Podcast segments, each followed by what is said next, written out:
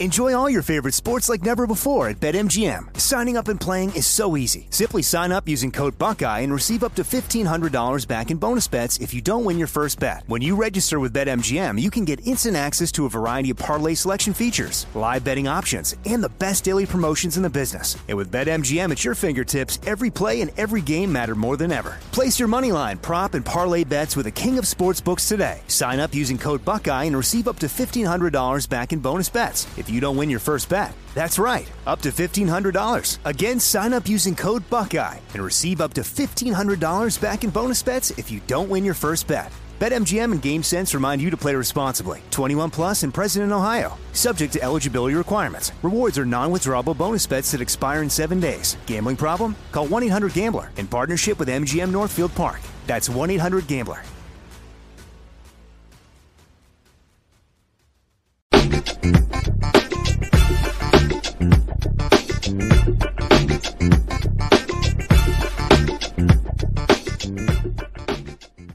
You know how some carriers give you so little for your older busted phone you just end up living with it? I don't think so. Verizon lets you trade in your broken phone for a shiny new one. You break it, we upgrade it. You dunk it, doggy bone it. Slam it, wham it, strawberry jam it. We upgrade it. Get a 5G phone on us with select plans. Every customer, current, new, or business. Because everyone deserves better. And with plans starting at just $35, better costs less than you think.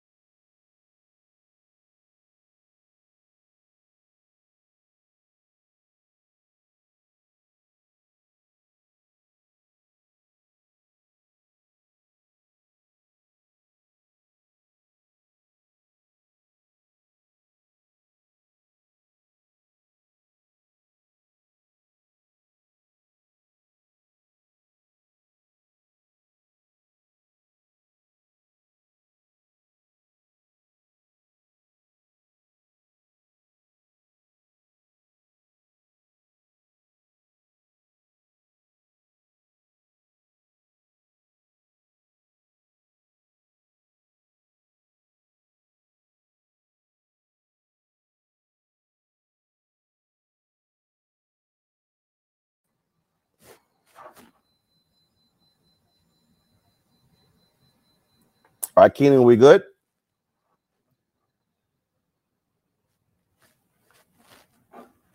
I got you now.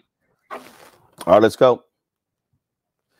All right, folks, today is Wednesday, December 22nd, 2021. Coming up on Roland Martin Unfiltered on the Black Star Network. We'll have a live report from reporter Georgia Fort at Minneapolis, where Kim Potter, uh, the jury deciding her fate in the death of Daunte Wright. Also, uh, we'll talk about Texas, where two teens have been indicted uh, for wearing KKK costumes uh, and tasing a black student on Halloween. Georgia, why did the Republicans take over the elections board and throw all the black folks off? Now they're shutting down all of the early voting locations except one. We'll talk to an activist in Georgia about that. Also, uh, Maryland Governor Larry Hogan continues his assault against uh, State Attorney Marilyn Mosby. She fires back with receipts again against him. Also, folks, uh, we'll uh, in our Tech Talk segment, uh, sponsored by Verizon, an HBCU grad found a way for you to help support all HBCUs with your phone. We'll have the founder of I Heart My HBCU app right here on the show. We'll talk about that and lots of other stuff. It's time to bring the funk on Roland Martin Unfiltered. Let's go.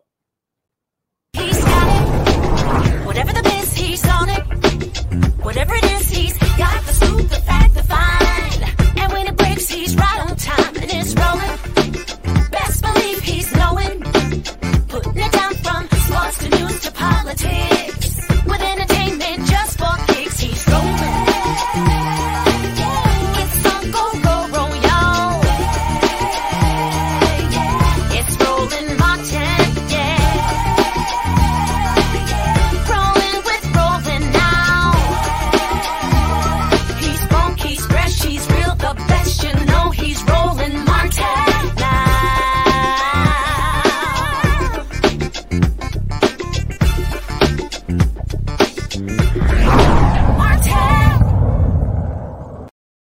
All right, folks, there may be new evidence against the three white men who were convicted in state court of murdering Ahmaud Arbery. It may be used in their federal hate crime trial. Father and son, Greg and Travis McMichael, and their neighbor, William Roddie Bryan, are facing hate crime charges in the death of Arbery.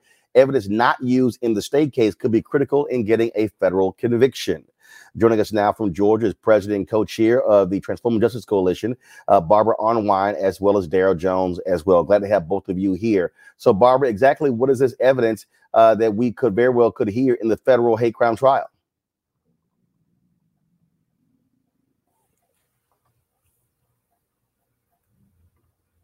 Uh, I can't hear Barbara. So, Barbara, are you there on mute? All right, There you go. You go. Uh, so I was saying, Roland, that unlike the uh, state case, the federal case is all about hate. It's all about what was the racial motivation. They've been charged with five counts, uh, and you know the counts go to the fact that they interfered with his right to use a public road because of his race, and the federal government has to prove that. So it's going to be very important. So unlike the state case, where they excluded evidence of racial hatred because it was considered prejudicial. In this case, it will be central and will be the basis of all of the uh, arguments in the court. So, for example, in the state case, you didn't see the Confederate flag license plate because it was excluded. Um, and that uh, Confederate flag license plate was important because it was a choice. This is a vanity uh, plate that you can only get if you pay for it. And what does it mean to display a Confederate flag license plate that the state itself banned years ago because of people's complaints about it being tied to white supremacy and racism? Um, so that's going to be interesting. The other evidence that we expect to hear is that there are texts and Facebook posts that are very racial. I mean, they got some N words going on in those posts. Uh, these guys, what did they say to us during the state uh, uh, hearing? It was basically, we are just, you know, uh, trying to protect our neighborhood. But what you're going to hear is about the anger, the absolute racial hatred they have towards Black people. And you're going to hear a lot. It's going to be very shocking. I've heard, you know, a little bit of it in the uh, first uh, hearing before the judge uh, when they were just trying to, uh, what uh, Daryl will tell you was the initial appearance. They uh, said that there was no evidence of hate, and they read a few of those texts but i also have heard from people in the community who received some of these uh, facebook posts about what they say. So i think that's going to be fascinating in the text. Remember the fbi is central to this case. They have done a lot of investigation and we're going to hear a lot of evidence or let's say more evidence than we heard in the uh, state murder trial Uh, Daryl, the uh, again, uh, the the feds are moving forward uh, with this. They're simply not being satisfied with the verdict that was handed down uh, in in in this in the state trial. Uh, and look, the prosecutors, um, you know, they, they, they, they talked about how the judge didn't let certain things in, but because because this is a a hate crimes uh, trial, again, a different focus, a different purpose.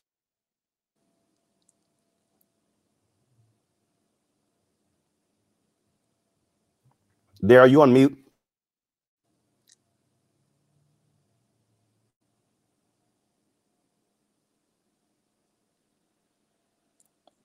Daryl might have turned his camera off there. Uh, so let's. Uh, I know Robert Patillo is there. Uh, A. Scott Bolden uh, is there. Monique Presley is there. Uh, we'll wait till Daryl come back on. Uh, so Robert, uh, just your assessment of uh, again how different this federal hate crimes trial is going to be compared to the state trial. Well, you know, I think the prosecutors in the state trial had to uh, go along a very thin line when it came to the issue of race, because remember, it wasn't uh, nearly all white jury in that case. It was taking place in Brunswick, uh, in Glynn County, Brunswick, Georgia, South Georgia, uh, and they did not want to play up the racial aspects of it uh, in fears of inflaming racial animus and losing the um, the forest for the trees, per, as they say. So I think in the federal case, there's a very different standard which has to be proven, and they, there's very different information can be presented to the jury, and uh, use of the N word, which was not presented at the state trial, will be presented. The Confederate license plate uh, will be presented. Uh, other interactions that these individuals had with African Americans in the community, uh, community, and other witness statements, which did not take, uh, come in during the state trial, will come in during the federal investigation. So this will be a real litmus test of how strong our federal hate crime laws actually are right now, um, because we've seen in recent years that these laws have become all but muted and negatory. If you look at Ferguson, if you look at um, uh, Freddie Gray, if you look at many of these cases where we wanted the federal government to step in and prosecute, we've seen the current laws that we have on the books with regards to protecting African Americans from racially motivated uh, violence um, have become uh, nearly useless uh, in the modern context. So if we cannot get a conviction in this case, then I think that gives even more impetus to the need of that George Floyd Justice and Policing Act uh, and other federal uh, updates to federal hate crime laws to actually protect African Americans from vigilante justice. Looks like we have Daryl back. Daryl, uh, go ahead and let's see if we can hear you now.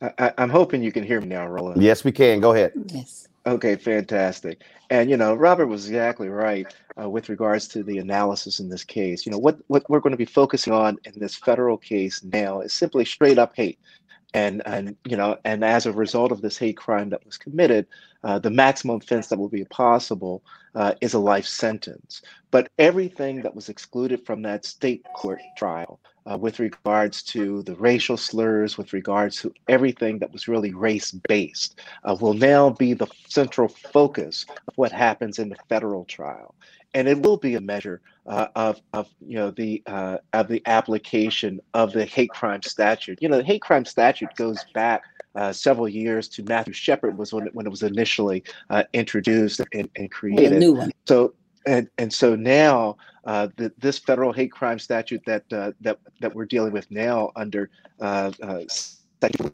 nine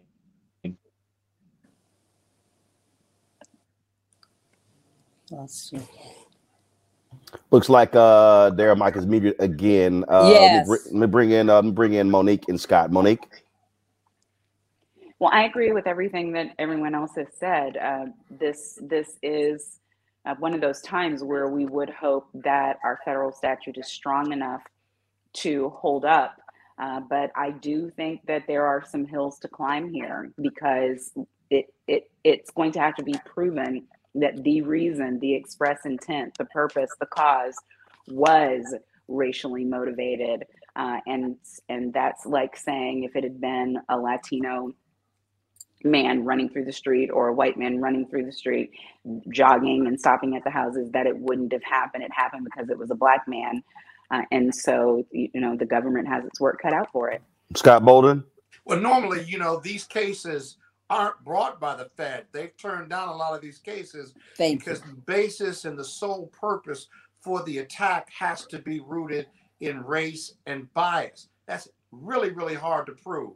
Here, the feds clearly saw something and believe they've got enough evidence, circumstantial or otherwise, that they can prove that the only reason this individual, Ahmaud Arbery, was being chased by these three white men was solely because of race. One, because he was running while he was black.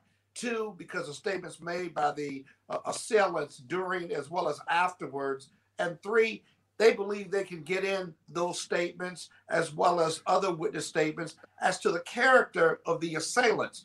Because here you've got to show that the sole basis for the attack was race based and biased. Uh, I think the government thinks they've got a strong case but there's some hills to climb, as Monique said, because the gov- the, the defense has a built-in defense. That is, we were chasing him to make a, a citizen's arrest. We didn't care whether he was black, white, yellow, or brown.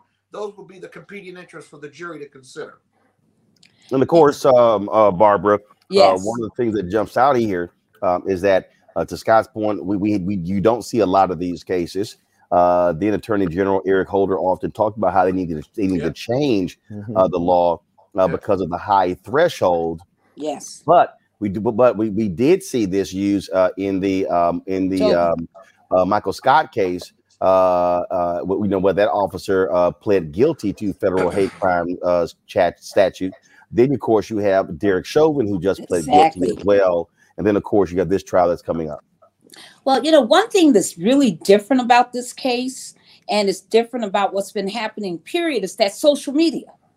Uh, you know, it's it's in a lot of these cases in the past, was hard to quote prove the mens rea, the intent, uh, because you didn't have a lot that was in writing. Well, unfortunately for these defendants, uh, you know, some of them were in fact on Facebook and social media talking and using racial slurs and saying how much they detest people, uh, you know, black folks in particular, and talking about what they hoped they could do to black folks if they ever had that opportunity. So we're going to hear some of this. Also, one of the really vicious things that's going to come out uh, is that there was video. Remember, there's you know all this video. We got the video of the actual murder, but we also got video cam. You notice very little of it was introduced from the police officers who were on the scene. Well, they do have video, and uh, and some of that video also contains some statements that were made over the body itself by these defendants, and that people need to hear also because it goes once again to proving what their intent was. Remember, it's the four counts of the hate crime, and that also intends includes a uh, charge of attempted kidnapping, and that's going to also, you know, be a big part of this case about using those uh, trucks uh, to uh, to you know quote corner him, trap. What did they say? Trapped him like a rat. Uh, you know, all of these uh, crimes also go to this issue of using, you know, firearms. So there's going to be all uh, to, you know, threaten to intimidate him, to uh, interfere with his right to travel. All of this is going to come in. I think that for as far as a case goes, this may be one of the stronger ones we see, uh, and that it could be a very enlightening case for people to realize how people can lie understand about what their motivations are, but their actual uh, conversations with others reveal what they were thinking and what they had on their mind. Daryl, uh, this is explain to for, for the general public uh, why it's also important that the feds move forward with this trial, even though these three men have been convicted in state court.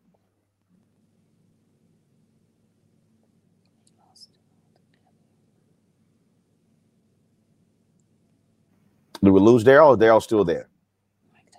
I think we I think we lost Daryl there. Uh, Robert, speak to that. Uh, uh, one on one, just real quick. Look at all these black lawyers on the screen right now. I just love looking at it. Just love seeing it. This is black Yes. excellence, and uh, uh, I think we have to take a second to acknowledge that. But the reason that this is important on the federal level is very often we see that we do not get justice on the state and local level. We do not see uh, uh, often even charges being brought in these cases. So the federal government is supposed to be that backstop. We've seen that throughout the history of the civil rights movement. The federal government step, uh, stepping in to provide justice where the state governments have not been able to do so. So if, if we now see that these uh, federal laws are um, uh, impotent when it comes to actually being able to prosecute individuals, then that gives us the casus belli going into the next legislative session to tell our federal government, well, if you want black people turning out in 2022, we're going to need new and updated hate crimes laws that makes it actually able uh, to bring these cases. Uh, and I'll give you a hypothetical situation. If a black man steals a candy bar and it goes outside and there's a white man in full Ku Klux Klan regalia waving a Confederate flag who shoots him, that is not a hate crime in this country right now because he stole a candy bar and the person can claim that they shot him for stealing the candy bar, not for being African American. That is how ridiculous some of the hate crimes laws and the uh, federal standards are. So we clearly need to update those and fix those, and that has to be part of the national conversation going forward. And, Yeah, and but if then I it may, wouldn't be a hate Roland, crime then. I mean, it just wouldn't be. Listen, the hate crimes, whether state or federal, Roland, are rooted in sending a message to those who are racist and want to commit racial violence or religious violence or homophobic violence on others. That is the basis for the attack. In his scenario, the the Klansman would argue, despite him being enrobed and and hooded would argue he was hungry for the candy bar. I didn't kill him from because he was black. He just happened to be black. That's a fine line and a dichotomy that every jury is going to have to sort through. And the basis for these race-based crimes is not only policy driven, but to send a message for those who are racist and want to commit racially based violence for them not to do it. So DOJ has got to try this case when they've got facts uh, this strong. They tried the uh, other case that you did not mention that they tried was overwhelmingly race-based violence, which was the killing at Mother Bethel. And so Yes. I, I Mhm. slightly disagree with my colleague. You've got to have these elevated, sophisticated standards of proof because otherwise it would just be a murder case or just be an assault case. Yes. Mon- and Monique, go ahead. and can I have oh Bar- Bar- Barbara, hold tight one second. Monique, then Barbara, go. Right. I, I- I just want to echo uh, what both Robert and Scott were saying and say the hate is the point. Yeah. So it's important, it- whether you have already been convicted for murder, for assault, for grand theft, whatever it is, it is important to bring these cases to make the point that the hate itself, the racially motivated actions are a crime. And, and without us putting that message out through enforcement in the court systems, there will never be an understanding in the greater population that uh, you will pay and pay dearly, and not just as a stopgap, but in the front because you have done hate and race related or racially motivated actions. Barbara, go ahead. Yes, I wanted to point out something else. Uh, Robert said, look at all these black attorneys. The head uh, lawyer in the federal case is a black woman. Uh, so that's going to be uh, very different. Uh, but also, I mean, you know, the feds are just different. I mean, they they come in, they're much more organized. The FBI is all over this case like crazy. Uh, I think we're going to hear, you know, a lot. And you need these hate crime cases because, you know, there are some people to this day who think that the McMichaels and Bryan were just dumb, that they were just over aggressive, they were just dumb. But people need to understand that hate had a role here that absolute racial lies hate and how wrong that is and how that is in fact a federal crime when you use and act upon that hate to deny people their civil rights the use and the uh, enjoyment of so many rights that are common to all people. And that we got to make sure that folks understand that if they're going to engage in such an action they're going to be held accountable. I do agree that there probably needs to be a, a some changes of some of the standards uh, regarding the mens rea, regarding the intent that you could should lessen it some, as Attorney General, former Attorney General Holder has uh, argued. Uh, I also think that there's uh, certain activities uh, that are going on that should uh, have a greater uh, like these Karens and these Kens who've been running around, you know, uh, trying to have uh, blacks shot and killed uh, by, you know, making false claims. That that should also now come back into a, you know, statutory framework of, of coverage because it's not. So there, uh, at this current time, it's not in the federal law. So there's a lot for us to do here. But I want people to remember that this trial will be held in Brunswick. It will be uh, a trial held in uh, with all with jurors, a thousand jurors called from all 43 uh, counties in that federal district, uh, and that this will be a case that where the judge, from what I can see, is determined. Judge Lisa Wood is determined to run her courthouse. She gonna run that courtroom, and uh, we're not gonna see a lot of the nonsense that we saw in the murder trial from the defendant attorneys. All right, then. Uh, Barbara Arnwine, I appreciate it. Daryl Jones, thanks a lot. Uh, we appreciate it Thank you very much. Thank you. All right, folks, got to go to. Sorry. Got to go to a break. When we come back, we'll talk about the Kim Powell trial. Going to get a live report from Georgia Fort. Also, case out of Texas uh, where black kid was tased by a couple of white kids wearing a Klan wearing Klan outfits. They uh, are now facing charges. You're watching Roland Martin Unfiltered right here on the Black Star Network.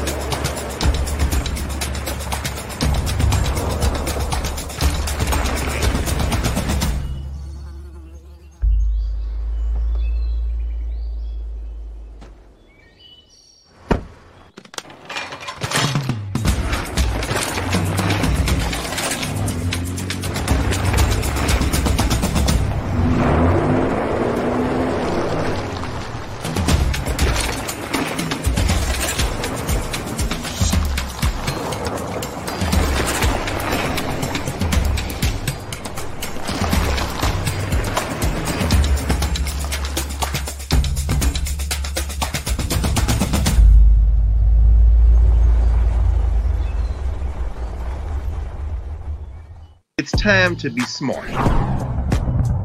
Roland Martin's doing this every day. Oh, no punches! Thank you, Roland Martin, for always giving voice to the issues. Look for Roland Martin in the whirlwind, to quote Marcus Garvey again. The video looks phenomenal, so I'm really excited to see it on my big screen. Support this man, Black Media. He makes sure that our stories are told. See, this difference between Black Star Network and Black owned media and something like CNN. I got to defer to the brilliance of Dr. Carr and to the brilliance of the Black Star Network. I am rolling with rolling all the way. Honored to be on a show that you own, a black man owns the show. Folks, Black Star Network is here. I'm real um, revolutionary right now.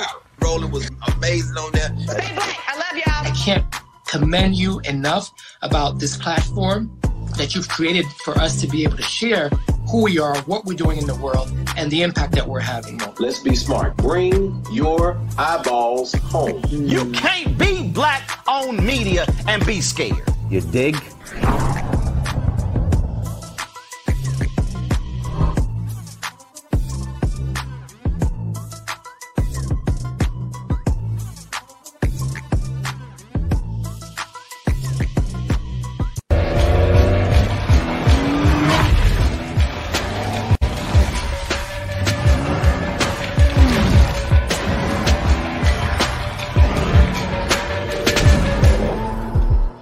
I'm Anthony Brown from Anthony Brown and Group Therapy. Hi, I'm BeBe Winans. Hey, I'm Donnie Simpson. What's up? I'm Lance Gross, and you're watching Roland Martin Unfiltered.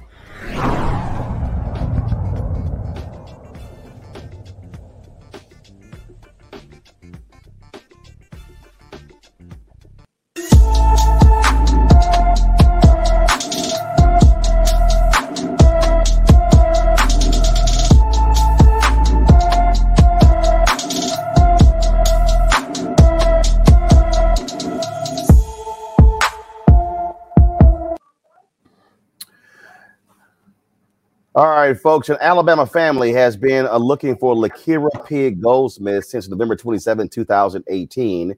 She was last seen getting in, getting out of her boyfriend's car in Montgomery, Alabama, but she never made it back into the house.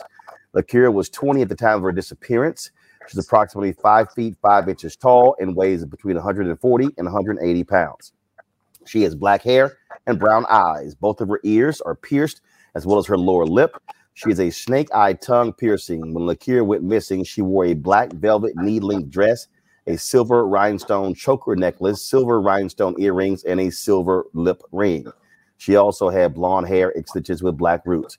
If any information about Lakira Pig Goldsmith, contact the Montgomery, Alabama Police Department at 334 625 2810. 334 625 2810. Folks, uh, sickle cell uh, disease uh, is an imp- that impacts African Americans more than anybody else. When we talk about COVID, it also has a direct impact on those with sickle cell. Joining us right now to talk about that uh, is Dr. Andrew Campbell. He's the director of sickle cell program, uh, Children's Hospital in DC. Glad to have you here. So, Doc, explain to us again why why folks with sickle cell uh, should really be concerned about uh, getting COVID. Thank you for having me on the show, Roland Martin. Uh, yes, sickle cell disease is an underlying condition that the CDC has recognized as a risk factor for what's called severe COVID 19 disease.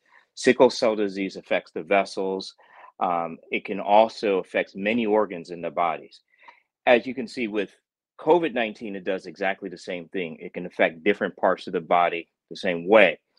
Sickle cell in general um, causes a lot of pain, but also can cause damage to the organs, such as, for example, can cause pneumonia in the lungs. It can also cause uh, o- overall damage to the kidneys, for example, also increased risk for stroke. COVID 19 complications mirror some of the complications that you see in sickle cell disease. So, in a national registry called the Secure Registry, for example, and they they've monitored over time in Wisconsin, and they've shown that when you have COVID 19 and sickle cell disease, especially in the beginning of the pandemic, there was a significantly higher risk of being hospitalized and also a higher risk of death with sickle cell disease and COVID 19. But because of the recent advances in treatment and also, of course, the vaccinations, that has mitigated the risks that sickle cell patients see at this time. Now, what about those who have sickle cell trait? Right now, um, there's very limited information on sickle cell trait and COVID 19. But in the data that's been presented so far, there's a slightly increased risk of more severe COVID 19 disease, but there's not been enough studies so far, nationally, internationally, looking at this. But thus far, just a slightly increased risk of complications from COVID 19 and mortality. Should someone slightly. should someone with sickle cell uh, should they uh, get the vaccine? Should they get the booster, or are there issues there? Yes, we recommend that sickle cell patients five years and older get the COVID 19 vaccine. Why? Because sickle cell disease patients are at high risk for hospitalizations and complications from the sickle cell disease, in addition to being infected with COVID 19.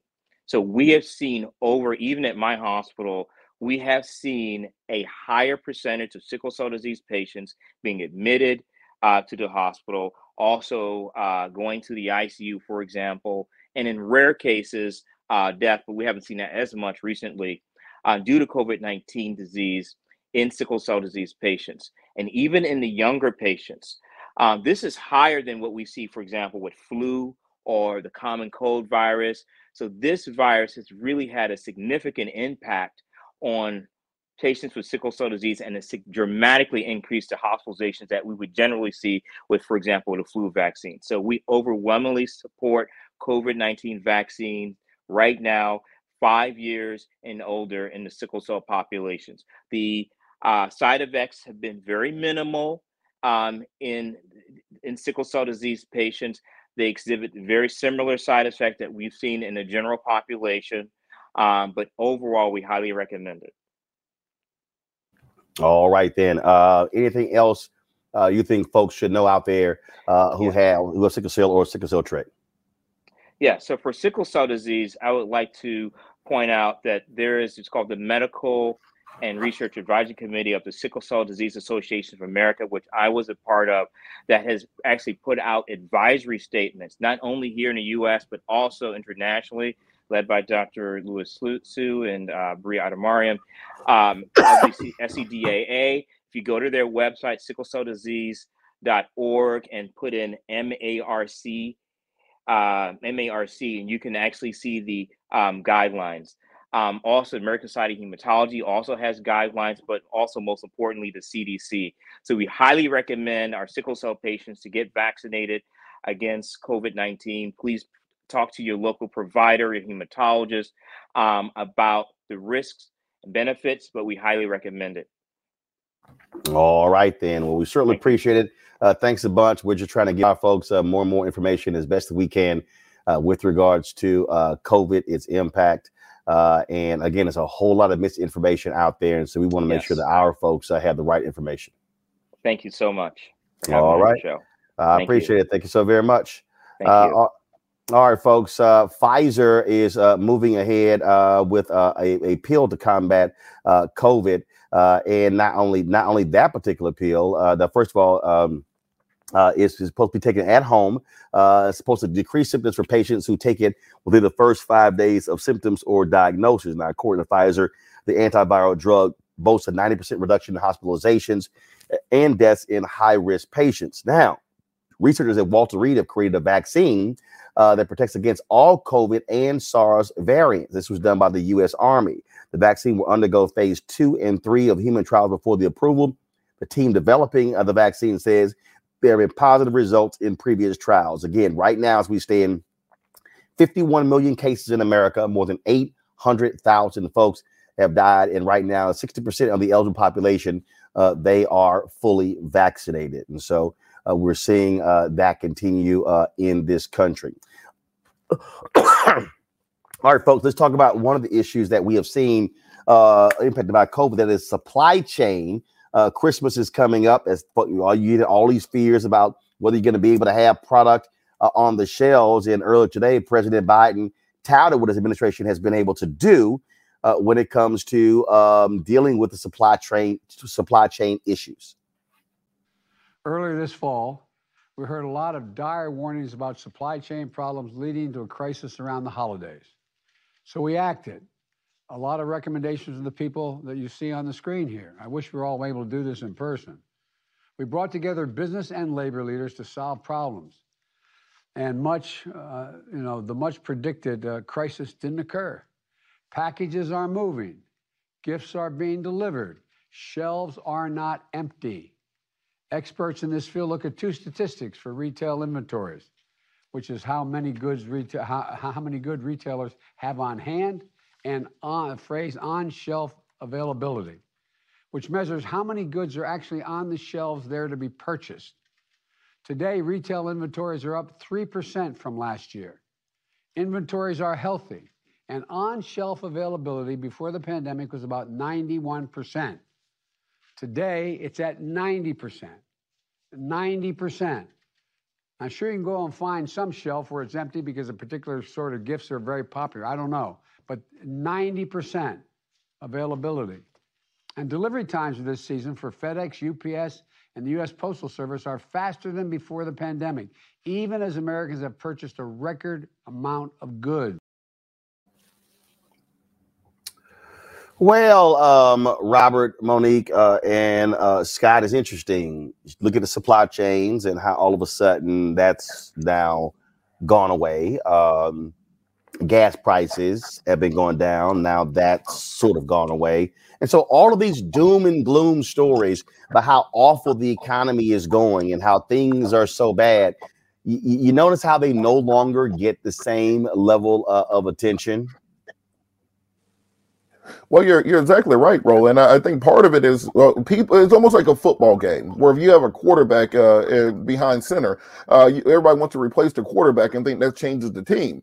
No, the rest of the team has to change along with it. So the president has limited power when it comes to supply chain issues. The um, the issue of the ports has been building for the last 20 years with regards to port capacity. When it comes to gas prices, presidents have almost no power over gas prices. That's set on the international mar- markets. Uh, when it comes to getting things across ship uh, on the shipping containers and all the trucks across the country, the shortage of uh, truck drivers has nothing to do with the president of the United States. What the president has done by releasing oil from the strategic oil reserves is do a triage to stop the uptick in prices. Also, by ordering uh, ports to stay open 24 hours a day, we have been able to start handling that backlog uh, of shipping containers coming in. So people don't like the complicated answer to things. They like to simply have a dumb black and white answer. Uh, someone's doing bad, someone's doing good. So sometimes President Biden, in his slow, kind of methodical, bureaucratic way, gets things done, and the, administration has to do a better uh, job of selling that to the American people. Because if you're not selling it, then people don't know what you're doing. Yeah, Roland, but there's a, there's something else going on too. And uh, Biden's doing this. He's got to open up those supply chains by keeping the ports open earlier or longer, rather. He's also got to release those oil, oil barrels of oil to keep prices down because the Republicans are pounding them on the inflation. And the Fed, they're pounding the president and the Fed on this permanent inflation versus this transitory inflation. And both of these moves by the president will keep those um, will keep inflation down or at least in check until they can kind of drive it down. Uh, it's more complicated than that from an, a macroeconomic standpoint, but that's really what's driving this piece. But I will say this they haven't really fixed the uh, supply chain because I had this really great gift for you, Roland. Yeah. Oh, it was an incredible gift for you. I miss you and everything, but you know what? It ain't gonna make it here. So I'll see you in January. You know, doggone well, that ain't got nothing to do with. That ain't got nothing to do with fixing the supply chain at all. Again, really, what you have here, you got a whole bunch of media people who play the whole doom and gloom game, as opposed to really uh, dealing with where we are, looking at the amount of money that's also in this system uh, with the uh, additional uh, uh, resources that people actually buy more as well. And so it's it's one thing. It, it, it the narrative is always about the narrative, Monique. Uh, when you start looking at this whole deal, because at the end of the day, Uh, this economy is in a lot better shape uh, than it has been uh, in a very long time. Yes, inflation is a concern, but this notion that somehow we have this debilitating economy is just nonsense complete nonsense and it's it's like they really are allergic to sharing good news. So if there is anything good that's happening, they're going to put a but right at the end of the sentence, or they're going to find some other way to turn it into gloom and doom. I mean, there's there's this is why um, people are so frustrated with our government. One of the reasons, and so discontent because what they're getting is not delivering them the facts. They they have zero reason to be encouraged. Well, absolutely, and I do believe again how you know in terms of how you control your own own narrative uh, is really important, and so that's one of the things that you have been seeing taking place. Uh, one of the things that they announced today was the extension of student loan relief uh, until May 1st. Now, earlier, the White House said they were not going to do that. Now they're saying because of the explosion of uh, the Omicron variant, they're going to actually begin uh, to uh, put put that in place. Uh, payments were pay- payments were supposed to restart on January 31st. Uh, interest rates still around zero percent uh, during this pause as well. And so, uh, as we stand, 36 million Americans owe 1.36 trillion dollars. And and and and, and where, where, where I'm stuck at is, is this here, Robert. You've got members of Congress. You've got Congresswoman Cori Bush, Congresswoman Ayanna Pressley, uh, Elizabeth Warren, others saying that the president has the authority to cancel up to fifty thousand dollars of student loan debt. Okay, Sarah Chuck Schumer says the same thing. He says he doesn't. Can somebody give a real damn answer? And here's yeah. the other deal: all Congress has to do is also pass a bill. So, okay, where's the bill? Well, well look, Roland, on, on that point, I think we have to break this down for a second. One, nobody in this country, for the most part, has had to pay student loans in the last two years. Everything has been fine. The economy has not collapsed. Public education has not fallen into the ground. Colleges have not gone bankrupt. So apparently, it will not hurt the economy at all if we cancel student loan debt. We've been just fine for the last couple years doing so. So on the question of whether or not the president has the authority to do so, the, uh, remember, student loans are a federal agency. They're not a uh, they're not statutory, uh, as they say. So what Bernie Sanders proposed when he was running for president, when he said he would cancel student loans on day one, is simply instruct the uh, instruct the Department of Education not to collect the debt. And all you'd really, all really do, all they really have to do is zero out the balances. So the president has the ability to do so, according to Bernie Sanders. And this is what I did, uh, what I think we can learn from President Trump. President Trump, if you told him he couldn't do something, he just did it, and then you can figure out whether he could do it or not. So if President Biden really is about that life. He'll just do it and then let somebody else figure out later on if he could do it. President Trump did it with the Muslim ban. President Trump did it with the border wall. President Trump did it with a whole lot of stuff. We just said, look, I'm just going to do it. Y'all work out the details later. And I think President Biden's going to have to get on that same train because while you're sitting here waiting on stuff, trying to figure out if you can do it or not, your poll numbers are in the 30s.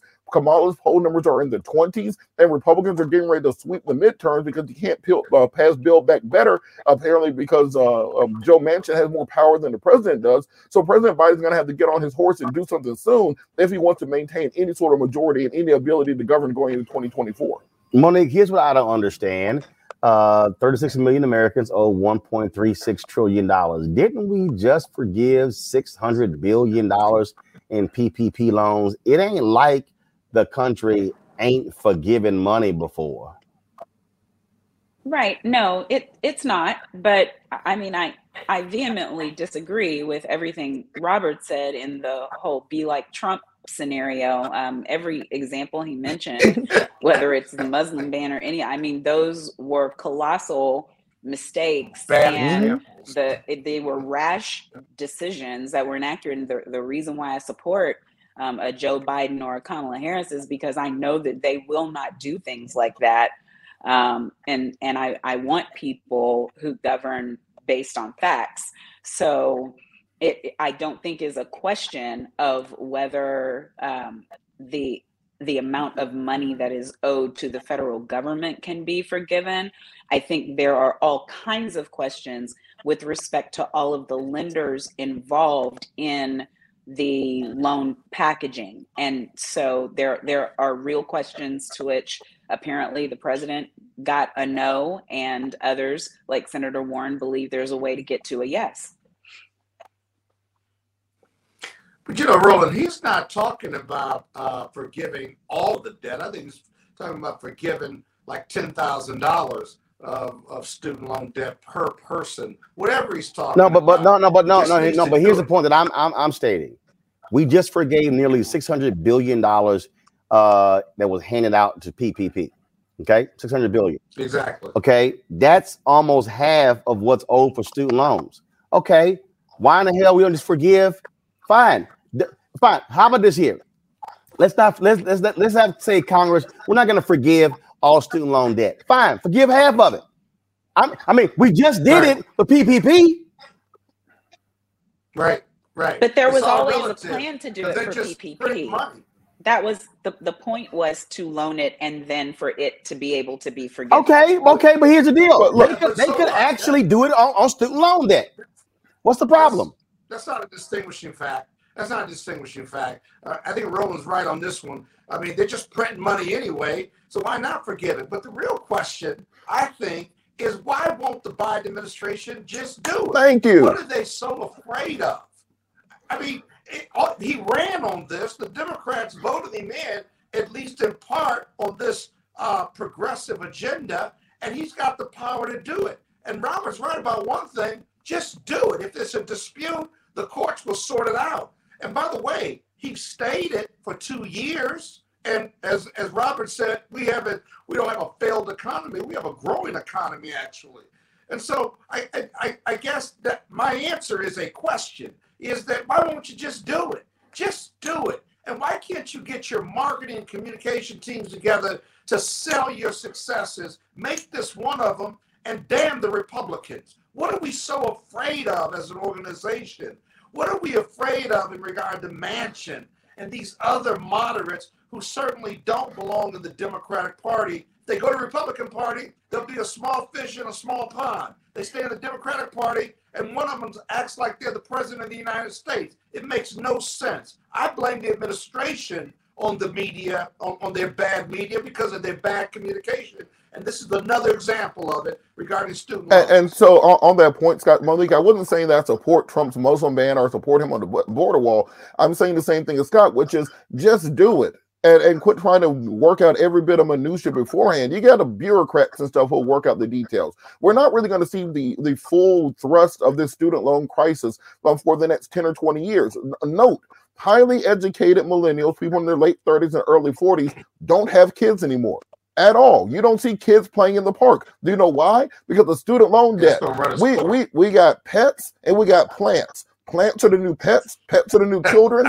children are just some kind of exotic creatures that only rich people can afford. Because I got a choice between paying six hundred uh, six hundred um sixteen hundred dollars a month in student loan debt to, um to pay back this uh, law degree, or I can have some kids. We our country cannot survive with this level of debt hanging over the heads of the most uh, well-educated, successful people in the country. So Joe Biden has an opportunity to change things generationally in this country. And the fact that they're saying that I can't do it because XYZ, just get out there and do it. You really think these people are going to turn out and vote for you again in 2022 because you say, well, bureaucratically, I couldn't do it. The Senate parliamentarian told me I couldn't do it, so I didn't do it, despite the 81 million people who voted for us. I, Mhm. Democrats don't understand how to win elections. They don't understand how to market things. Joe Biden should be on this show right now in the C block talking about how he's about to uh, cancel student loan debt and then do a media tour across the country. That's how you motivate people to turn out and how you keep your majority in 2022. But hiding behind bureaucrats as a way to lose going forward.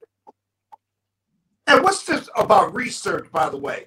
You know, you could get any associate at any big law firm in America this research project and give them eight hours, not only just to research it, right, but to write it up. Hmm. They'd have it to you in a day, no later than a day and a half. It's all nonsense. You know, the Democrats, the problem with the Democrats is they want to win the argument. They want to be right on the issues. They care about how people feel about them who are never going to support them, like white Republicans and even white Democrats. And they just won't stand up and want to win the vote. Win the vote, because you're going to lose in 2022 the way you're doing Mhm. right now. Win the vote, right? Damn the torpedoes and fight for what you believe in and fight for what's right and fight what's in the best interest of America. And they just won't do it. They're so scared. They're scared of their shadows. Makes no sense.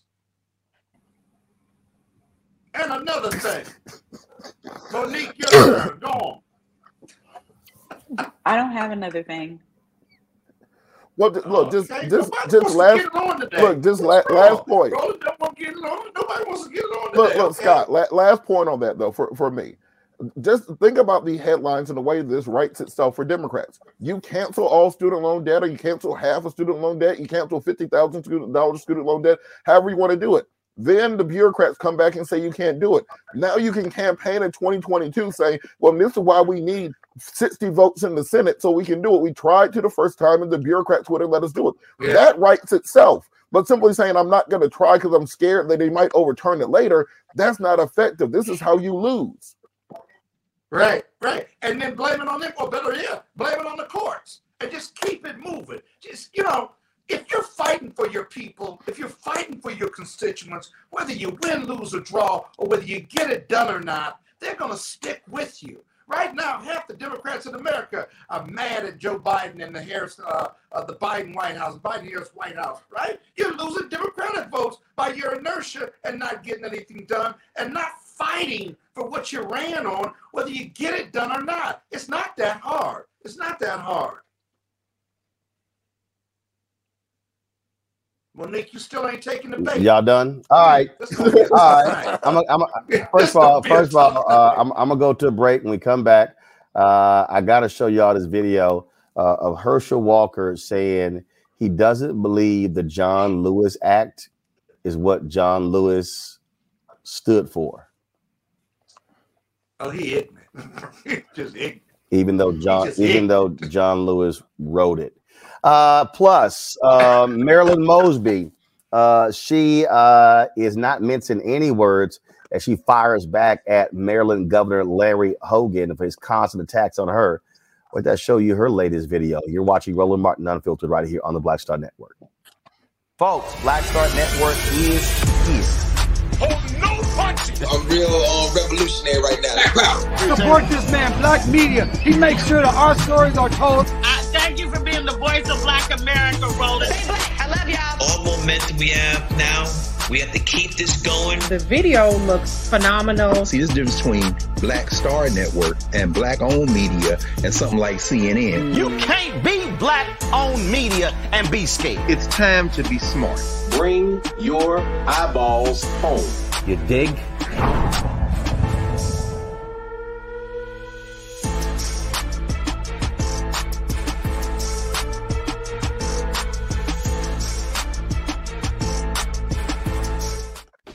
My name is Charlie Wilson. Hi, I'm Salli Richardson Whitfield. And I'm Don Charlie! Hey, everybody, this is your man Fred Hammond, and you're watching Roland Martin, my man, Unfiltered.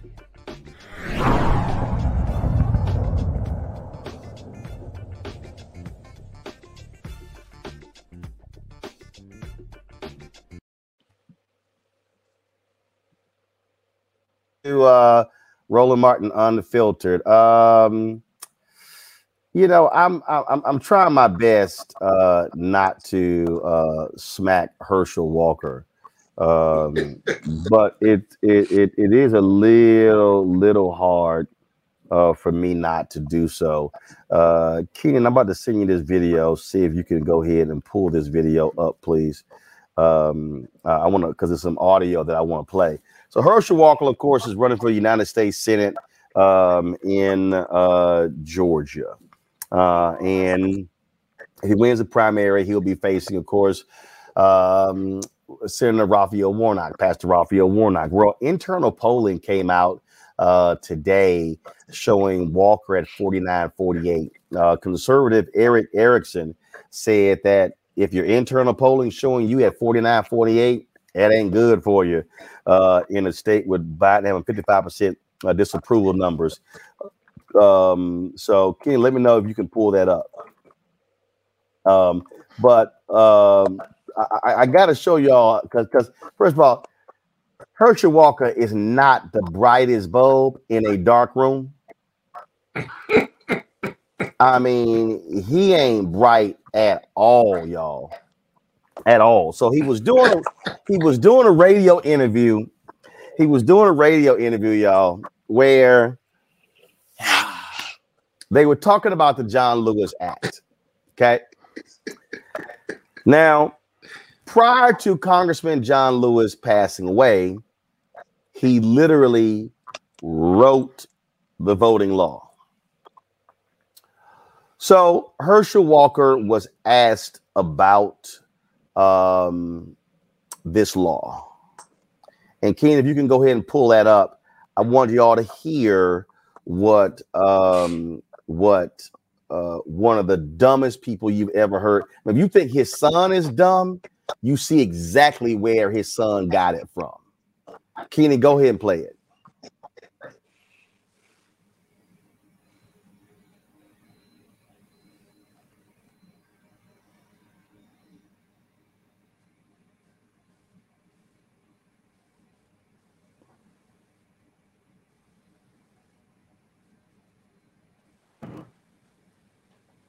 Uh, I can't hear it. Can y'all hear it? No, we can't hear it. Hey, Keenan, if, uh, Keenan, if you could go ahead and uh, double check the uh, mute, make sure the mute button's not on, and then start the tweet over. I, I just want y'all to hear for y'allself, because uh, sometimes you just got to go ahead and uh, let dumb be dumb. Um, so let me know if you have it. Uh, if you have it ready.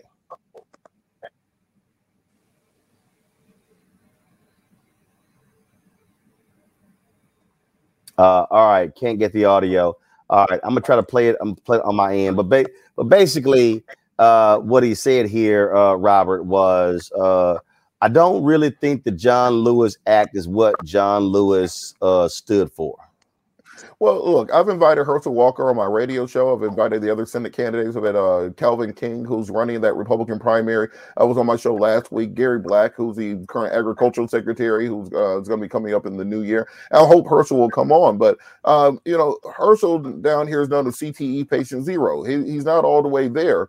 And I, I think the Republicans are making a grave mistake nominating so if they try to nominate somebody like Herschel Walker. We've already given all the numbers and all the hermeneutics going into this election. This should be a landslide for Republicans. If you just put default Republican in there, um, they should win this seat going away versus Warnock because it was a aberration year with Democrats taking both Warnock and Ossoff and Joe Biden uh, winning the state of Georgia. Uh, so without Donald Trump on the ballot, with all everything going on in 2020, Republicans should have a very good chance of winning. But when you have someone like Herschel Walker, who might be the nominee, you are talking about running an admitted woman beater, somebody who beat his former wife, who is a domestic violence attacker, and you're going to run him against a Baptist minister? In the South. What is wrong with Republicans? You're going to take somebody who literally beat women for 20 years and does not live in the state of Georgia and run them against a Baptist minister. So I think that Republicans are going to have to rethink this. They should take another look at uh, Kelvin King, another look at Gary Black, that they want any chance of winning. But this is just a, another and a long line of gaffes that Herschel Walker has made and is going to make. And when your son is the best spokesperson for the campaign, complaining about gas gas prices and a twelve hundred dollar hoodie. I don't think a worse mistake can be made by Republicans than nominating somebody like Herschel Walker, who I repeat beats women, and they want to run him against a Baptist minister. You can't make a worse mistake than that in the state of Georgia. Monique. Uh, you on mute? I said he's just not a serious person. Roland, let me tell you what you should do. And I know you, you can get this done. You should put together a one or two minute piece on all of Herschel Walker's gaffes and and and and when he's as well as when you can't understand it. I can't really understand it. I don't know what his language is. So he, didn't, he doesn't have to be bright, but he but he got to be able to communicate, not just every time I've heard it, I can't put a string of English sentences together or the King's English or the Queen's English. So I'm not sure what to think. I wish you had the video so I could hear it, but in any event, I, I don't know. I can't really take him very serious. Trump's backing him. I mean, he manifests the ignorance of a, a number, not all, a number of Republican supporters and voters in, in, in Georgia who, who like all that idiocy and all that stuff, uh, that minstrel show, if you will. Uh, and so we got to, I guess you got to cover it. But, you know, I think you're going to have to be slap him a few times before the general, as, as well as the, the, um, uh, the primary as well as the general. I think you're going to have to be slack. But but also Well- let's not forget.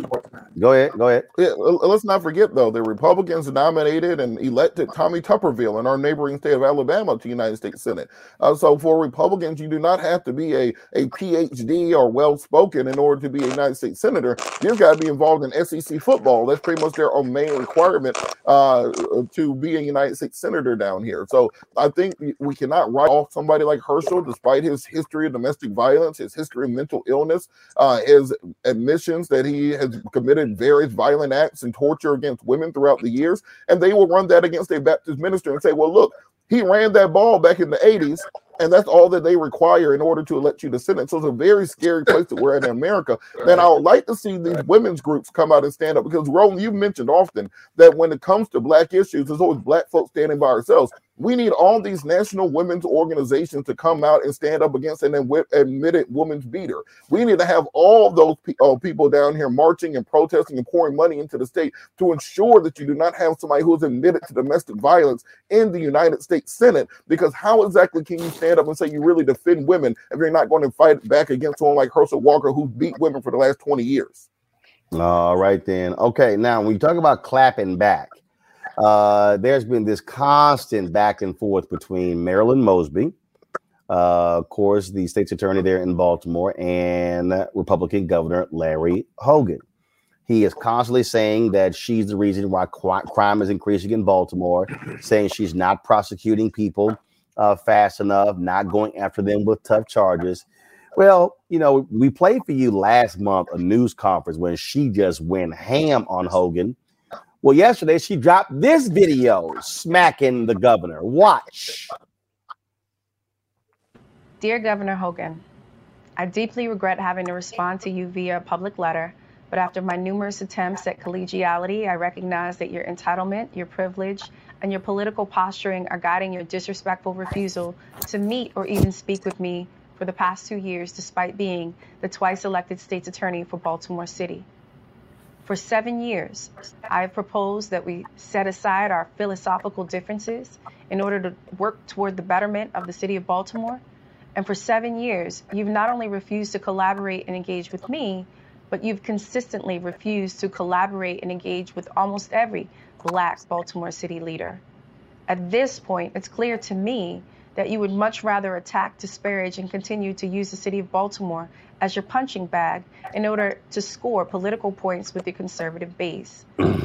As I expressed in November in response to your politically motivated press conferences, Baltimore City is the heartbeat of the state of Maryland, which is why I'm baffled by your lack of leadership, disregard, and apparent disdain for our city.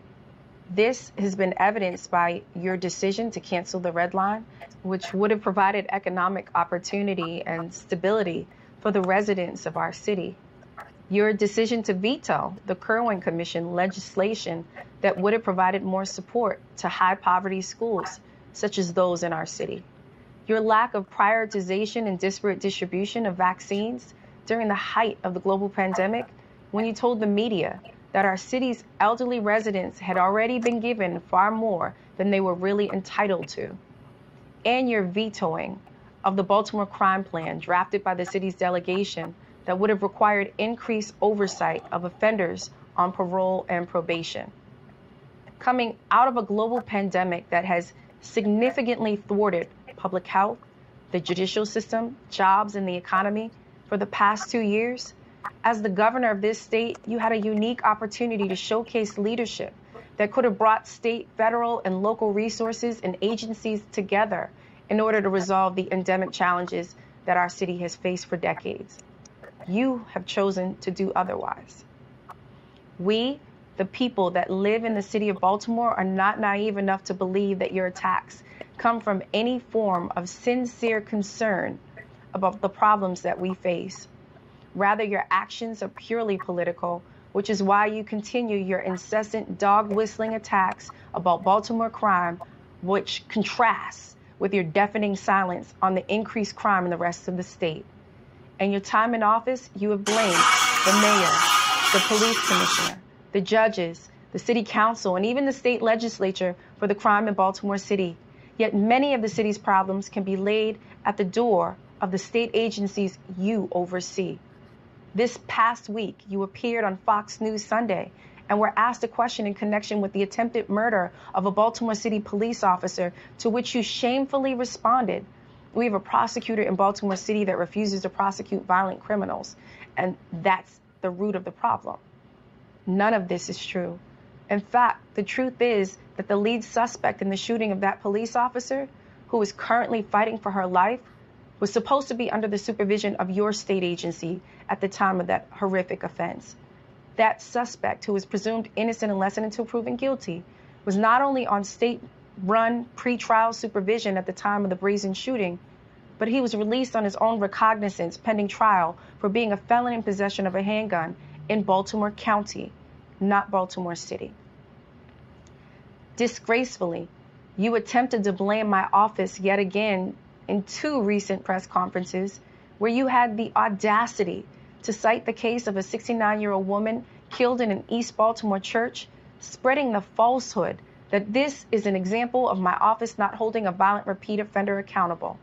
Once again, in reality, according to the murder suspect's bail review hearing, the suspect arrested in connection with that case was fresh off of parole and was not given adequate state supervision by your state agency, given his level of violence against others, his criminal history of violent rape by force, felony assault, and robbery. The suspect actually committed a robbery while under state supervision in 2012. Despite numerous red flags and continued mental health issues, the state supervision level was lowered for this violent repeat offender by your state agency. And what's clear is that the suspect, who's also presumed innocent unless and until proven guilty, should have never been allowed off of state supervision in the first place. Similarly, in 2018, your Department of Juvenile Services Secretary erroneously attempted to blame my office for the release of a juvenile that ultimately killed a Baltimore County police officer. Once again, this was not true. In fact, your state run Department of Juvenile Services pushed for the release of that juvenile over the objection of both my prosecutors and his own mother. So, yet again, your state agency failed to properly supervise an individual who then took the life of a police officer. You see, Mr. Governor, these breakdowns in your state agencies are not isolated incidents either, but are a part of a pattern of malpractice on the part of your government. That is why I intend to ask the state legislature for an audit by the Maryland Office of Legislative Audits of not just DPSCS, but of the Division of Parole and Probation and the Department of Juvenile Services, specifically to evaluate why these failures have occurred, continue to occur, and how we can prevent such tragedies from happening again. As I have said before, our seniors and our babies should be off limits. Yet under your leadership, we continue to see innocent, vulnerable lives lost due to the ineptitude of your state agencies. In short, it's time that you accept your share of responsibility for the problems our city and state faces, problems that have occurred on your watch. The answer to the crime problems that continue to plague the city of Baltimore cannot just be found in the antiquated tough on crime and zero tolerance policing proposals that you have introduced legislatively over and over again. Refunding the police and more mandatory minimums do not deter crime. We know this because for decades these antiquated solutions haven't worked. Utilizing holistic, evidence based solutions that address the root causes of crime deters crime. Ensuring economic stability, education, transportation, jobs, and housing deters crime, none of which you've been willing to do for the city of Baltimore. As you are aware, Baltimore City has faced unprecedented challenges and expansive instability in the past seven years which include the constant change in leadership of four different mayors, five police commissioners, the untimely killing of Freddie Gray and the subsequent uprising, a scathing 163 page report by the Department of Justice exposing a pattern and practice of discriminatory policing, the subsequent federal consent decree, dealing with the aftermath of one of the largest police corruption scandals in the history of this country, where police officers were planting guns and drugs on citizens for decades and withstanding court closures and case backlogs, staffing, and budgetary challenges due to a global pandemic. Despite all of the aforementioned challenges, every day my highly skilled and talented prosecutors who are overworked and underpaid even according to the Baltimore Sun, dedicate their lives to the pursuit of justice on behalf of the citizens of Baltimore City. As you will see from the data provided, every single day my prosecutors go up against voluminous case dockets, uncooperative witnesses, and demanding judges to ensure accountability against violent individuals in this city. How dare you say otherwise? For the past seven years, my office and my prosecutors have been the only stability in this city, and they should be valued and appreciated for the public service and commitment that each of them exhibit every day. Had you chosen to meet with me or simply pick up the phone, you would have realized that much of the data that you've publicly requested is already published on our website and is also already provided to your agency by way of the Governor's Office of Crime Prevention, Youth, and Victim Services on a quarterly basis as part of the grant process. Turning to the data, you will find that despite every unprecedented challenge that the city has faced over the past five years, my office has maintained a 90% conviction rate on average for violent offenses, an average 88% conviction rate for mandatory minimum eligible cases, and a 92% conviction rate for violent repeat offenders, all of which are consistent with the conviction rates of my predecessors over the past 10 years. According to our data, the no pros and stet rate is also consistent with the last 10 years. Please note that a no pros or a stet does not mean the case was dropped and or dismissed in its entirety. In fact, on average, over the past five years, 25% of the cases no pros or stetted were prosecuted elsewhere, such as by our federal partners, where there are more resources and sentences are more severe, or the case is the subject of plea negotiations in another case.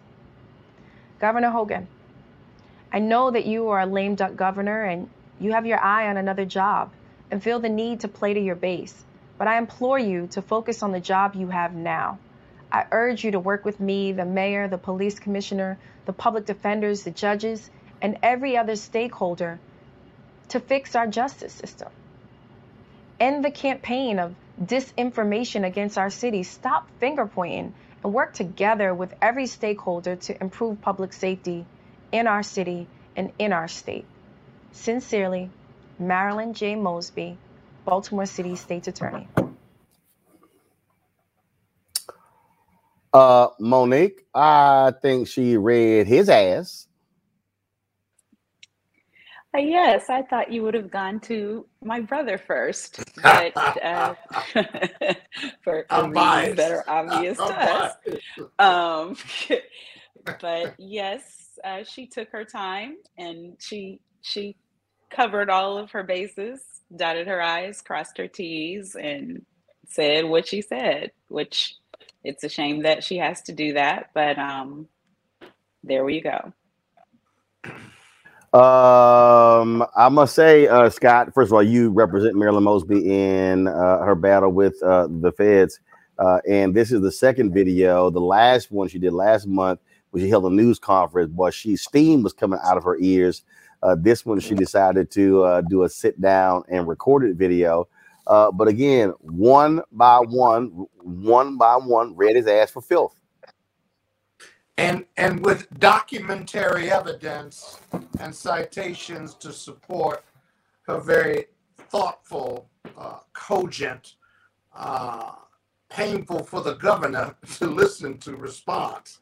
You know, the, the pattern. You know, me and Ben Crump did a press conference uh, last month about the attacks on black female progressive prosecutors, uh, whether it's Kim Foxx uh, or Marilyn Mosby or a few others, one in um, uh, Missouri, forgive me, I, I can I think Kim, I want to say Porter, but, but white conservative men, elected officials, seem to have problems with strong black female progressives who are tough and who run to the fight. They don't run away from their politics or their bona fides or what they deeply believe in.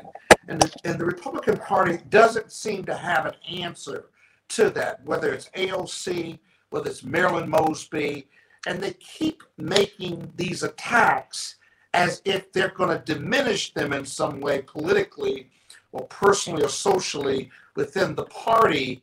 And the, the progressives like Marilyn Mosby run to the fight. because they've got a story to tell and they stand by their principles and their politics and the results of their hard work by statistic by statistics. The other thing you'll notice is white conservative men in the Republican Party not only attack them but try to strip them of their broad discretion, unlike their white counterparts who have held that position, their predecessors. You'll see that around the country, and so I'm just very proud of my. Uh, I'm just very proud of my my client, and uh, she's absolutely right. Got it. She's fearless to take on the governor, and so um, uh, accolades to her. And this is the beginning. It's not the end of the fight, because remember, she's up for reelection in five months, and Got it. this is all about that part of Baltimore doing that. Robert. Eh, You know, this is the thing that uh, I want our, our white brothers to understand because I know if you look at all the commercials now, every single commercial got like a goofy looking white guy with a fine black woman. Uh, what you have to understand is if a black woman is mad and like tearing stuff up, that's okay. You can come back from that. But if she is sitting there like that in front of you, reading a script and laying out evidence, you're done. It's over. That is that is that they bring you into the room, they sit you down, they bring up all your text messages, all the Instagram, all the pictures you've been liking. It's over when they sit down like that. And the composure and the steadfastness that she presented her information, I think to let Larry Hogan know that I know you were trying to run for president in 2024. I know you want to come off as being the tough on crime, moderate, non-Trump Republican in the field, but you're not going to do that on my back. You can get your bona fide somewhere else, but you're not going to do it at the diminution of me and my prosecutors and what we're doing in our office. The problems in crime in Baltimore did not start with Marilyn Mosby. They did an entire TV series on The Wire about those issues. So this idea of Larry Hogan trying to pin those on her, these are systemic issues that have gone back more than a generation and that require state, local, and federal cooperation to take care of. And I think she is doing the best that she can given the cards that she has been dealt. And Larry Hogan is going to have to decide are you going to actually finish out the end of your term and try to have some successes before you run for president? Or, uh, or alternatively, are you going to try to uh, dive into these culture war issues against black women in politics? We've seen this with Fani Yeah. Willis in Atlanta. We've seen this with uh, Kim Porter in Chicago. We've seen this with Marilyn Mosby in Baltimore.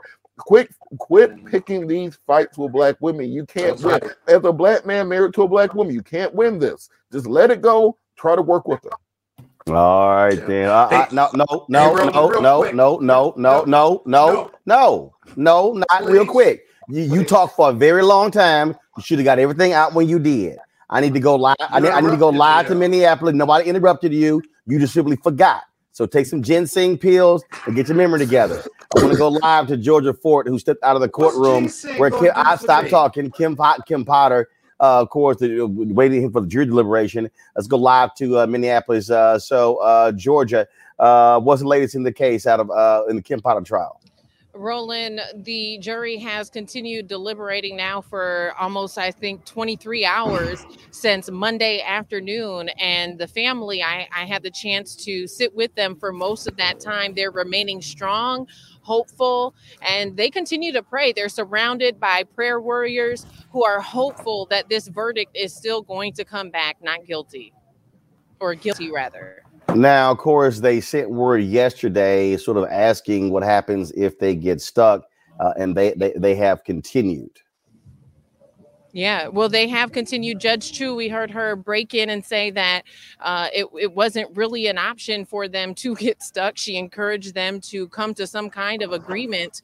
Um, we even heard from some of the attorneys uh, that they are not. Um, they're not thinking that the jury's going to get stuck at this point. But on the outside, the community, we saw a lot of people here who are concerned that this is going to be a hung jury. And, and the thought of the family having to go through all of this, or even the thought of them coming back with a not guilty verdict, is uh, is very emotional. It's a very emotional time for the city. Roland, as you know, I know you followed what happened after the murder of George Floyd and all of the protesting that happened. And then, Roland, you covered the Chauvin trial. Daunte was killed three weeks into the Chauvin trial, and so it's it's very emotional time in the city for people to gather and consider that Kimberly Potter could mistake her her gun for her taser and she could get away with it or that a jury which we know is predominantly white individuals there's one black woman on this jury roland two asians and the rest are white men and women. And a lot of them are are older. When I was in the courtroom uh, for jury selection, uh, I did observe that there were some other diverse candidates, maybe who could have been on this jury that weren't selected. And then when I was back in on the day when Daunte's dad testified, I saw some of the, the jurors uh, sleeping. Um, and so it's it's it's disheartening to see people not taking their civic duty seriously and now that's contributing to hours and hours and now days of deliberations so the family is really hoping that at least uh, they're going to come back with guilty on one of the counts the uh, family is is really really hoping that it's not a hung jury because could you imagine having to go through this entire process all over again all right, Georgia Fort, we surely appreciate it. Thanks a lot for giving us that uh, update, and we'll keep watching to see what this jury does. Absolutely. Thank you, Roland. Thank you very much, uh, Monique. Um, again, at right now, if you're the prosecutor, you're the defense. All you can do is simply wait for this jury to, to uh, uh come to a decision. Right. I mean, and the longer it goes, it's not looking good. Not when we say good. when we say the longer it goes, it's not not looking good for the prosecution or the defense. For the prosecution because I mean, it's one thing for the jury to be steadfast and deliberate and going through all the evidence and et cetera, but the cues that they've been sending is mm-hmm. like that there's some sort of deadlock um, and just going longer and longer doesn't it, it doesn't lean toward people in favor of the prosecution convincing those who are not. It usually means that somebody is in there and is very stuck in their position. Um, I mean, in there, this this this case, there there are there are problems. There are problems. I mean, I know you all did those segments on um, her and her crying on the stand and all of that, but I, I, it was likely persuasive to the jury. I don't I don't think that they're sitting there believing that she intended to do that. So Robert, what do you make the decision? Well, well, kind of as Monique was saying, this is not the most complicated set of facts here. So the fact that you are they have taken this on to deliberate, you are dealing with this uh, this threat of a hung jury, uh, definitely does not uh, bode well for the prosecution and for a conviction. Um, question: Did she shoot somebody? Yes. Um, that should be kind of the beginning, middle, and end. And so this question of was it accidental? We've heard the testimony about the difference between the taser and the gun, uh, how difficult it is to make a mistake and mistake your taser for a gun. The fact that they do not feel the same, they're not the same weight, they're not the same color, they're not held on the same side, they are not facing the same direction. So it should be a pretty easy case to come to a decision on. And the fact that they are taking this long um, really indicates that there is at least one or maybe a couple jurors who are just holdouts um, who are intransigent. They who are not going to be changing their minds regardless of what the set of facts are. Um, and so this is what makes it very difficult. Uh, uh, this is usually what you're trying to shoot for, trying to find one juror who is not willing to convict you on these charges. So this may be what's going on in this case. Um, of course, we all hold out hope for justice for this family. Um, of course, as we mentioned earlier, this is part of the need for you know uh, sometimes having a federal backstop if uh, if appropriate in these cases. But you know it's it ain't looking great for uh, for them. So we can only hope what the jury comes back with. Scott.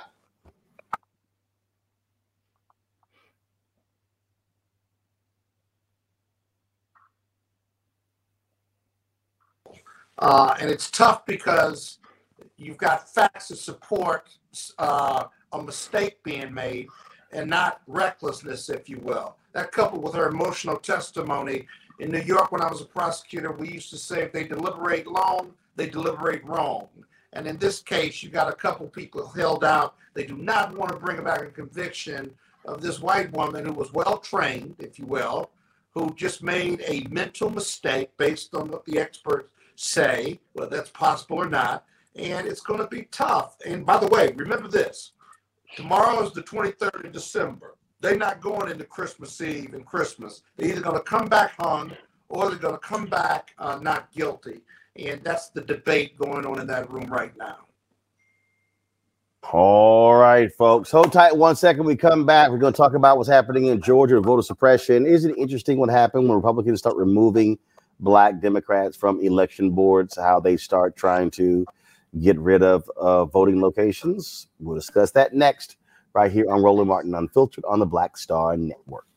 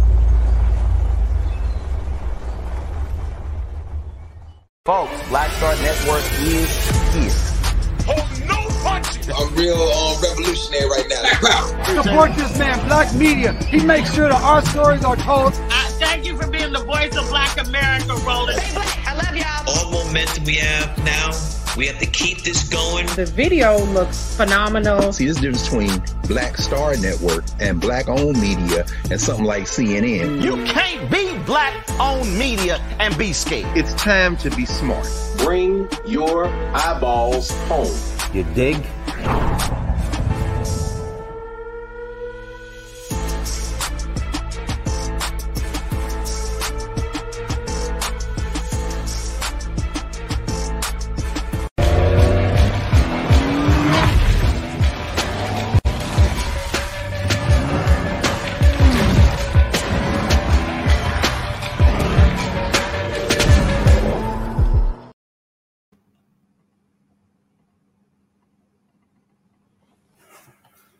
All right, folks, welcome back to Roland Martin Unfiltered. Uh, in Georgia, in Lincoln County, uh, Repub- efforts by Republicans to eliminate six of seven polling locations. Now, this this rural county uh, has was one third African American, and so why all of a sudden are they trying to get rid of the early voting? First of all, the polling locations probably because they start removing black folks from the board. Joining me now is uh, Aunna Dennis, the executive director of Common Cause Georgia. Aunna, glad to have you here. So, uh, what's the deal? What's going on there?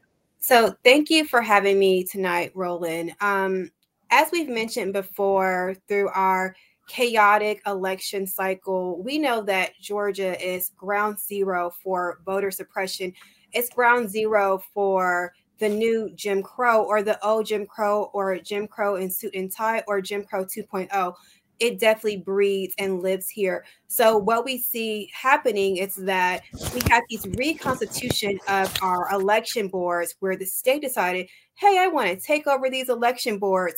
And when they take over these election boards, they're replacing folks who are from different parties and putting them and with the you know the good old boys the folks who are going to answer to certain demogra- political demographics the republicans. So that's what's actually happening um, in georgia. And we know that this is definitely a response to all of the energy of all the voters who came out in the 2020 election cycle and the 2018 um, election cycle. Okay. So what and so this was one of the concerns that we raised uh, when they pass this law of what happens when they can put in partisans to take over election boards. And we're seeing Republicans, these these MAGA people all across the country, when Steve Bannon has said it, they want to take over the elections boards to overturn the result if they don't like it. Yeah, we see that folks are acting out of fear. They fear the new populace. They fear the energy of what's happening um, in voting, especially in Georgia, because we know now that in Georgia, when we get people out to vote, it dominoes across the country. We are a sounding board and we are a drum that down here. So there definitely is a systemic problem with um, how folks are looking at administration and how folks are looking at how to own power because they're afraid of new populists and what's growing um, in Georgia. We're not a scared state down here. That's obvious about you know how many folks came out uh, to vote. So we're not scared down here. So we're coming out. We're coming out in the millions to vote during early voting. We're coming out during our actual November election, and we're coming out for runoffs. And now folks are running scared. And what they're trying to do is intimidate these small rural counties because they're afraid of 11,000 uh, vote margin. So that's what we see happening down here. And this is one of the reasons why uh, we have been warning people about the efforts that they are undertaking uh, in Georgia and across this country.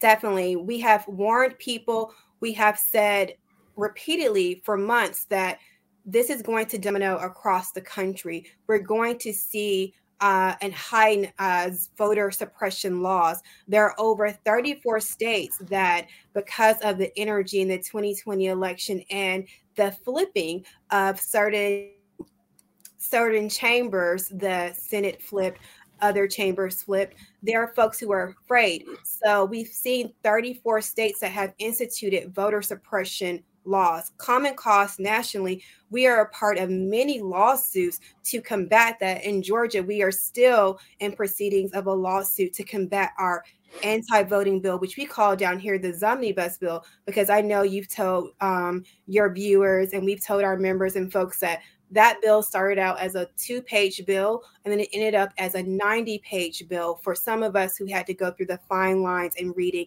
all the attacks voter suppression and all the attacks to the voting freedom that we have here in Georgia because some folks just don't want people to be free and some folks just don't want people to vote down here. All right, then. Uh, Aunna Dennis, we surely appreciate it. Thanks a lot. Thank you. Uh, folks, two Texas teens are facing hate crime charges for Halloween Day assault on a black classmate. According to the indictment, two 17 year olds have been indicted on third degree felony uh, charges connected with the assault on Halloween night in Woodsboro, Texas. The two, the two teenagers, one white, one Hispanic, both 17 years old, dressed in Klan outfits, harassed and tased a 16 year old black classmate. All of this took place while being recorded by another classmate. If found guilty, the teens face up to 10 years uh, in jail. All right, folks. Uh, when we uh, come back from this break, we're going to talk about. Uh, we're going to have our, of course, uh, Tech Talk segment brought to you by Verizon, uh, where um, if you want to be able to help uh, your favorite HBCU, guess what? It's just uh, the click away from an app. We'll tell you exactly what that is right here on Roland Martin Unfiltered on the Black Star Network.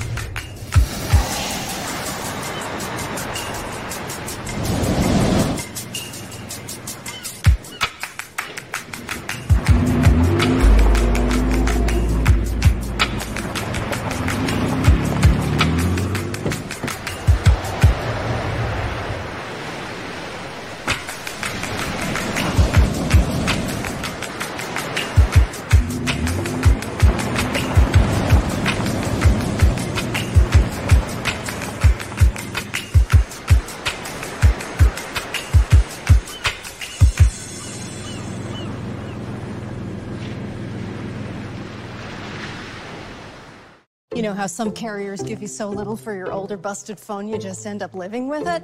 I don't think so. Verizon lets you trade in your broken phone for a shiny new one. You break it, we upgrade it. You dunk it, doggy bone it, slam it, wham it, strawberry jam it. We upgrade it. Get a 5G phone on us with select plans. Every customer, current, new, or business. Because everyone deserves better. And with plans starting at just $35, better costs less than you think.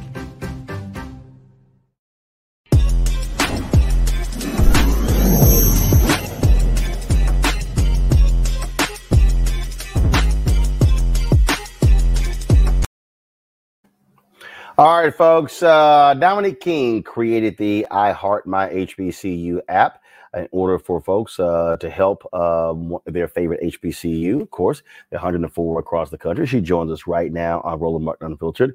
Dominic, how you doing? Hi, how are you doing? And thank you so much for having me tonight, Roland. All right. So, exactly, what's the app? What does it do?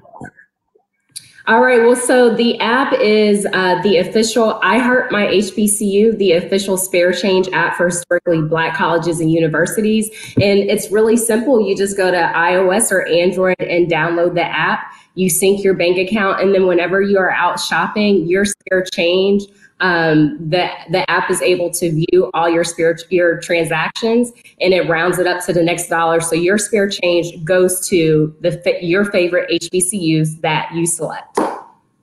All right, so um, so basically, if you if you spend uh, a buck twenty nine and um, you want that additional seventy one cents uh, to go to your favorite HBCU uh, with the app, you can you can actually pre-select to go to that one HBCU, or can it actually go to several?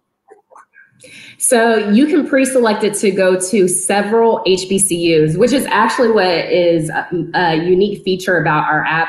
You can select up to five HBCUs to donate to at one time. And the great thing about this is you can give to your, your alma mater, but you could also give to other HBCUs that may be in more need. Gotcha. When did you create this and why? What what, what led you to do it? Um, well, so a lot of things really led me to do it, but um, what really spurred it at the time was back in 2017 when Bennett College was near closing. I'm an AKA, and we do a phenomenal job just raising money for HBCUs overall. And um, that year, Bennett College was near closing, and it really made me say to myself, how can we, you know, prevent this from happening again? Um, I'm a Howard University graduate. I'm a product um, of uh, two HBCU graduates. My parents um, met at Tuskegee University, and just you know having all those ties to HBCUs, it just made me say, what impact can I make? And so after that, I really started thinking, you know, I my, my background's marketing. I've been in marketing for 15 years and made this switch to tech. But I really, you know, I put on my marketing hat and I said, what is going on? What are the challenges that um, these alumni are facing that's preventing them from donating to their HBCUs? So, really, after conducting all that research, I knew a spare change app was the solution to make make giving easy for everyone. All right, questions from my panelists. I'll start with Monique.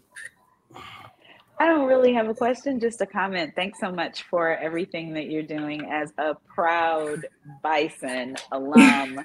I just um, am am so excited that people who are bright and, and gifted as you are could be doing anything and choose to do this. So thank you. You're welcome, and you know I'm I'm happy to do this again because I'm a HBCU grad, and I just think it's so important whether you graduated from an HBCU or or or not that these institutions they're a part of our legacy. So while majority of them they were not started by us they were made for us. And it's so important that we protect this part of our history. Robert so much and thank you for all that you uh, you are doing in this space. Can you kind of give people details on how this works? I know we see this for other charities often and other initiatives. Uh, can you kind of just give people the details on how exactly it works and how exactly they can sign up for it? Yeah, absolutely. So, you know, again, to sign up for the app, you go to the iOS App Store or you go to Android and just download it. And then the very next thing you're going to do is actually you can uh, preview the app and explore it, right? And as you're exploring, don't forget to add your bank details, um, your credit card or debit card, or your um, actual bank details. And then after that, whenever you are shopping, um, you know, our app is able to track those purchases that you make. So whenever you make a purchase, just like Roland said, if I spend a dollar twenty nine, you know, grabbing a burger at McDonald's, um, that's 71 cents in spare change. I'll round that purchase up to $2. And that 71 cents in spare change, it can go to the HBCUs that you, um, that you select. And once you select those HBCUs, we send um, we send those dollars over to the HBCUs you select um, as unrestricted funds, so they can use it um, and you know really as they see fit um, at that time. All right, then, uh, where can uh, folks uh, follow you, follow the app, more information? Um, well, you can uh, follow the app at at iHeart HBCUs on Instagram and then on Twitter and Facebook at iHeart My HBCU. So iHeart HBCUs are on uh, IG, and then uh, say it again for the other ones.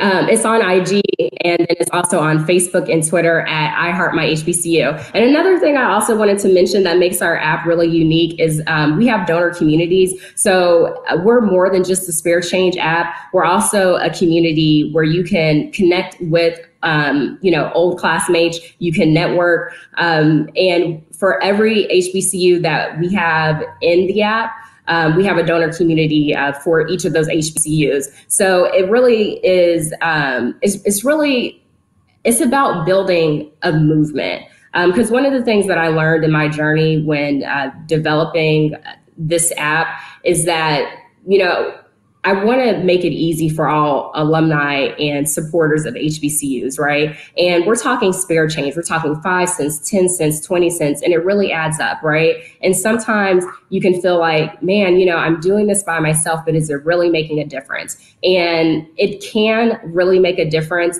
Um, and that's what all of us just really coming together and supporting our HBCUs. And Roland, I wanted to mention, you know, I, I, watch your show and you always talk a lot about the Divine Nine and us coming together and really supporting our HBCUs. And so that is what this app allows you to do. We have the donor communities for each HBCU. We also have chat rooms for the Divine Nine. So you can, uh, you know, join the chat room represent for your sorority or your fraternity. And they also, each sorority and fraternity gets credit for uh, the donations and they get ranked based on that each month. So if you want to, you know, have bragging rights and say, you know, alphas are number one um, in terms of supporting HBCUs, then show no, it that, with your. That, that's actually not subjective. So that's actually true.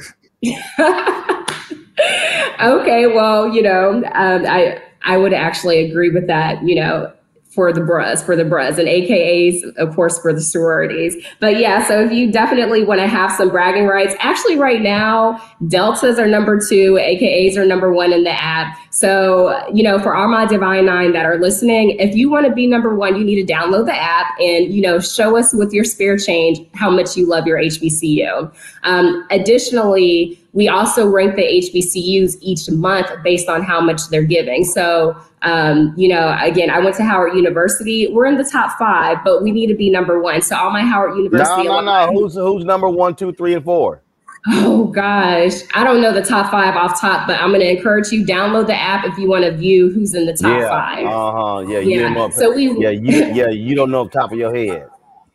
But we rank monthly. So again, if you want to see your HBCU in that top five leaderboard, then you need to download the app so you so your university can shine for that month. And so I think those are some of the creative, unique aspects about our app. That community, um, that community feature is really what's going to keep people coming back and just remind people it's a movement. If you want our HBCUs to be here for a long time to come, we we we really can't depend on just one person to hold our community down, right? I love the fact that we have, you know, Oprah, Robert F. Smith, Beyonce, uh, Megan Thee Stallion, a lot of celebrities giving back, and my dream would be to partner with one of those celebrities, um, but not so they can give back, but in order to get everybody else to give back. And that's what this app is about. It's not about let's get one big check from a celebrity. It's about let's get a lot of spare change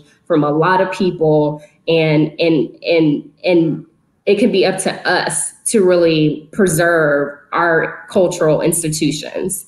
All right, Dominic King, we appreciate it. Thank you so very much uh, for telling us about this app. Thank you so much for having me. All right, folks, uh, that is it for us. Uh, Robert, Monique, Scott, we surely appreciate it. Thank you so very much. uh, for joining us uh, on today's uh, panel. Y'all be sure to have a great Christmas, folks. Uh, I am getting better. You can actually, I think you can tell with my voice. Still have some st- st- some slight stuffiness. still have an occasional cough. But I am getting better as I'm isolating. So I started Sunday, so this is my this is a day three of my quarantine isolation. watching a whole lot of Netflix. Uh, but uh, I'm sure I'll be uh, checking out Hulu, Kweli TV, uh, and some of the other uh, apps as well, doing some reading as well. So again, I appreciate it. Thanks a lot. Hey, don't forget to please download our uh, Black Star Network app. Of course, our goal is to get 50,000 downloads by the end of Uh, the month. And so you can download your Apple phone, Android phone, Android TV, Apple TV, Roku, Amazon Fire Stick, Xbox, and Samsung Smart TV. Also, Please join our the Funk fan club. For every dollar you give goes to support the show. Cash App, dollar sign, RM Unfiltered. PayPal is R Martin Unfiltered. Venmo is RM Unfiltered. Zelle is Roland at RolandSMartin.com. Roland at RolandMartinUnfiltered.com. Uh, and so, again, uh, I appreciate it. Folks, y'all have an absolute great one. I will see you tomorrow right here on Roland Martin Unfiltered on the Black Star Network. Holla!